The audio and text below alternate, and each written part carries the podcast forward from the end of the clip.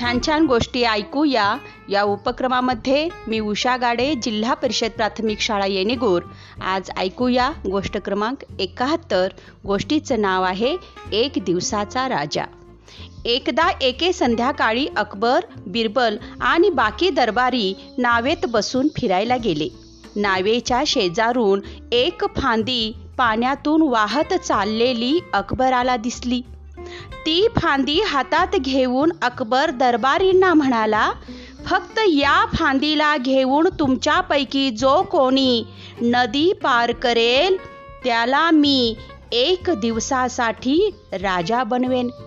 सर्व दरबारींना वाटले हे खरं तर अशक्य आहे. असं होऊच शकत नाही.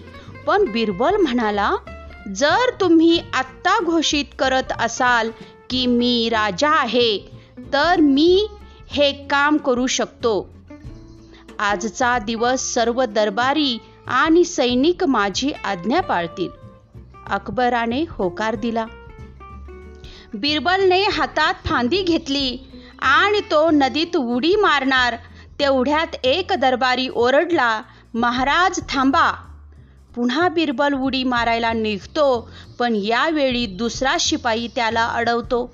असे करत करत कुठलाच शिपाई त्याला नदीत उडी मारू देत नाही. थोड्या वेळाने ते सगळेजण किनाऱ्यावर पोहोचले. अकबर बिरबलला म्हणाला बिरबल तू हरलास.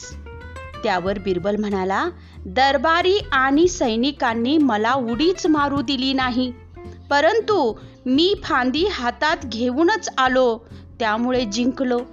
अकबराने बिरबलचे म्हणणे मान्य केले. बिरबलच्या हजर जवाबीपणाला पुढे कोणीच टिकू शकत नव्हते. धन्यवाद.